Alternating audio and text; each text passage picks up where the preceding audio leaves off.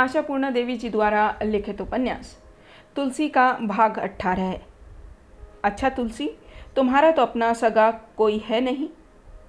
शादी तुम्हारी कराएगा कौन? उनके बालों को सुलझाते सुलझाते तुलसी कहती है, यही दोस्त लोग मिलकर करा देंगे। चौकी पर नन्नी चुपचाप बैठा था। अस्पताल से लौटती तुलसी वहाँ आई। बोली, क्यों जी नन्नी भैया? इस तरह हाथ पर हाथ धरे क्यों बैठे हो? बच्चों को नए कपड़े खरीद दिए तुमने? धीरे धीरे सिर हिलाता है नन्नी हताश हो तुलसी ने कहा, यह काम फिर कब होगा? जल्दी क्या है? नन्नी उदास व भारी स्वर में कहता है, उन्हें तो बारात में जाना नहीं है। नहीं भी गए बारात में वे नए कपड़े नहीं पहनेंगे। क्यों? उनका कौन सा सुख बढ़ने वाला है?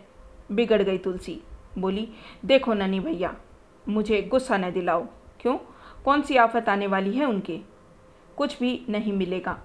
तो भी दो टाइम वक्त से खाने को मिलेगा सोने के वक्त बिछा हुआ बिस्तर मिलेगा पहनने को धुले कपड़े मिलेंगे। हम्म, व्यंग्य से हंसकर कड़वाहट बिखेरता ननी बोला साथ ही सोतेली माँ भी मिलेगी। हाँ ननी भैया ठीक ही कहा है तुमने पर तुम भी देख लेना। अरे यह क्या? अभी तक यह भैया भैया की रट क्या लगा रखी है तूने? हंसती तुलसी। कहा, क्या करूँ? आदत से मजबूर हूँ। आज की आदत तो नहीं है यह। अभी तक समझ में नहीं आ रहा है। तुलसी, कि तूने यह क्या किया? उन लड़कों के सामने मैं मुँह नहीं दिखा पा रहा हूँ। हंसती रहती है तुलसी। दिखाओगे कैसे मुँह तुम? हमेशा के शर्मीले हो तुम। मुझे देखो मुझे तो कोई दिक्कत नहीं हो रही है। नहीं हो रही है दिक्कत? दिक्कत होने से चलेगा कैसे? तुम ही बोलो। मेरे तो कोई है नहीं। वे नहीं करेंगे तो काम धाम कौन करेगा? तुम्हारे अपने भी वही हैं, मेरे सगे भी वही हैं। ठीक है, तू जा यहाँ से। अब यहाँ क्या करने मरने आई है तू? बहुत कालिक पोत लिया है। मैंने अपने मुँह पर उसे और गहरा करने में मुझे कौन सा मोक्ष मिलेगा? कौन जाने मिल भी सकता है, मगर मुझे तुम भगाओ भी गे तो नहीं जा सकती मैं। क्या हाल बना रखा है अपने घर का? उस कूड़ेदान में नई दुल्हन जाकर खड़ी कहाँ होगी? उसका इंतज़ाम तो करना ही पड़ेगा कुछ। वह तो मर्द का काम नहीं। तुझे अब यहाँ मालकिनीपन नहीं दिखाना है। जब भाग। जाती हूँ। तीक्ष्ण कटाक्ष फेंक तुलसी कहती है, आज भले भगा दो, जो कहने का मन है कह लो। अब तो दो ही दिन बचे हैं, उसके बाद मैं भी देख लूँगी कैसे दुरदुराते भगाते हो मुझे आँखों से मुस्कुराहट समेटती चली जाती है वह। ननी के आश्चर्य की हद नहीं। इतने स्वच्छंद, इतनी सहज कैसे हो पाती है तुलसी? नन्नी की तरह सरल चित्त सावधान और सुलझे हुए व्यक्ति के लिए तुलसी का बर्ताव चकित होने लायक ज़रूर है। वह अवश्य ही चकित हो सकता है। काफ़ी दिन निकल गए, पर आज तक उस दिन की उन बातों को वह ठीक से पचा नहीं पाया है। मगर देखा तुलसी को, कितनी आसानी से उसने आकर कहा था, शादी करने की बात मैंने ज़रूर कही थी ननी भैया, शादी में ज़रूर करना चाहती हूँ, पर एक ही नहीं, तीन नहीं। ननी का मुँह खुला का खुला रह गया। क्या मतलब? मतलब यह है कि वह तीनों उचक के मुझसे शादी करने को पगलाए हैं।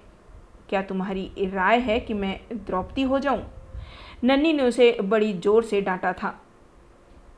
जैसे गई थी बेर की लकड़ी में लगी आग को पंखा झलने। अब भुगतो? वाह जी, इसमें मेरा क्या कसूर है? मैंने तो सोचा था कि उनमें से कोई भी राज़ी नहीं होगा।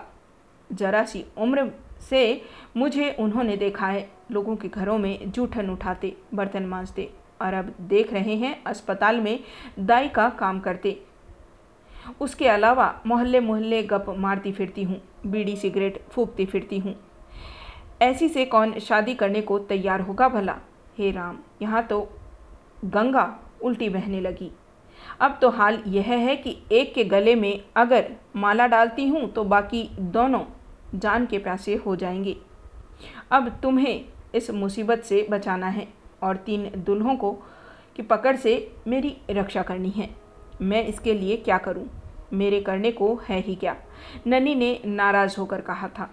उसने बड़ी आसानी से जैसे बात ज़रा सी लज्जा की नहीं, हंसकर बोली थी, करने को अगर किसी को है तो वह तुम्हारे ही लिए है। तुम अगर मुझसे शादी कर लो तो सारा झंझट ही खत्म हो जाए।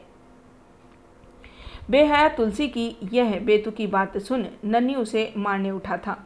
पर उसके हम्म। आगे किसकी चलती है? हथियार डालना ही पड़ता है उसकी ही ही ही के आगे। उसने उस दिन ननी से कहा था जो मन हो कर लो मारो या काटो पर तुमसे वचन लिए बिना मैं यहाँ से हटने को नहीं। आज राजेन के घर पर बड़ी धूमधाम है। आँगन में ईंटें लगाकर चूल्हा बना है। उसे पर छोटा सा शामियाना टांगा गया है। पतले दालान के एक तरफ़ बड़े बड़े कठोतों में सब्ज़ी कटी रखी है। मिट्टी की हंडिया में दही है, मिठाई है।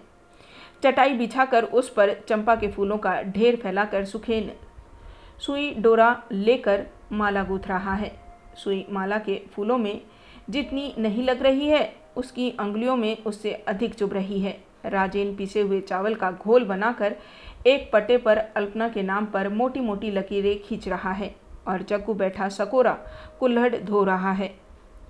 सबको जमान पर ताले पड़े हैं, चेहरों पर बादल छाए हुए हैं। एकाएक सुखेन ने हाथ की माला को पटक दिया। कुढ़न से भरकर कहा धत तेरे ससुरी हमें बिल्कुल बंदर नाच नचा रही है। चली है। वे शादी करने और साला सुखेन उनके कोहबर के लिए माला गुथे, मारो गोली, राजेन ने कहा। और मैं साला उसके पेट पर अल्पना बना रहा हूँ। मारे शोक के मरी जा रही है साली। जग्गू ने चुक्का मारा, सब कुछ चाहिए उन्हें। कहती है, साली, तुम लोग तो मर्द हो। पाँच दस बार शादी कर लेना, सोच कर देख। अभागी तुलसी के तो जन्म कर्म में यही है। जो कुछ है, ज़रा मेरे मन की तरफ़ तो देख। हमारे जख्मों पर नमक छिड़कते ज़रा भी न शरमाई, साली नखरे वाली। राजेन ने कहा, पटे कल्पना पूर कर, मुझे ठेके का रसोईया बुलाने जाना पड़ेगा और मैं माला बनाने के बाद जाऊँगा कोहबर सजाने। ननिदा के घर पर भी तो तमाम काम पड़ा है। उधर से सब ठीक ठाक कर बाराती जुटाने जाना है। बाराती कहाँ से मिल गए हैं तुझे? मालूम नहीं कहाँ से जुटाया है उसी ने। कुछ देर का मौन, फिर जकू कहता है, हमें भी तो उसे कुछ तोहफा देना चाहिए था।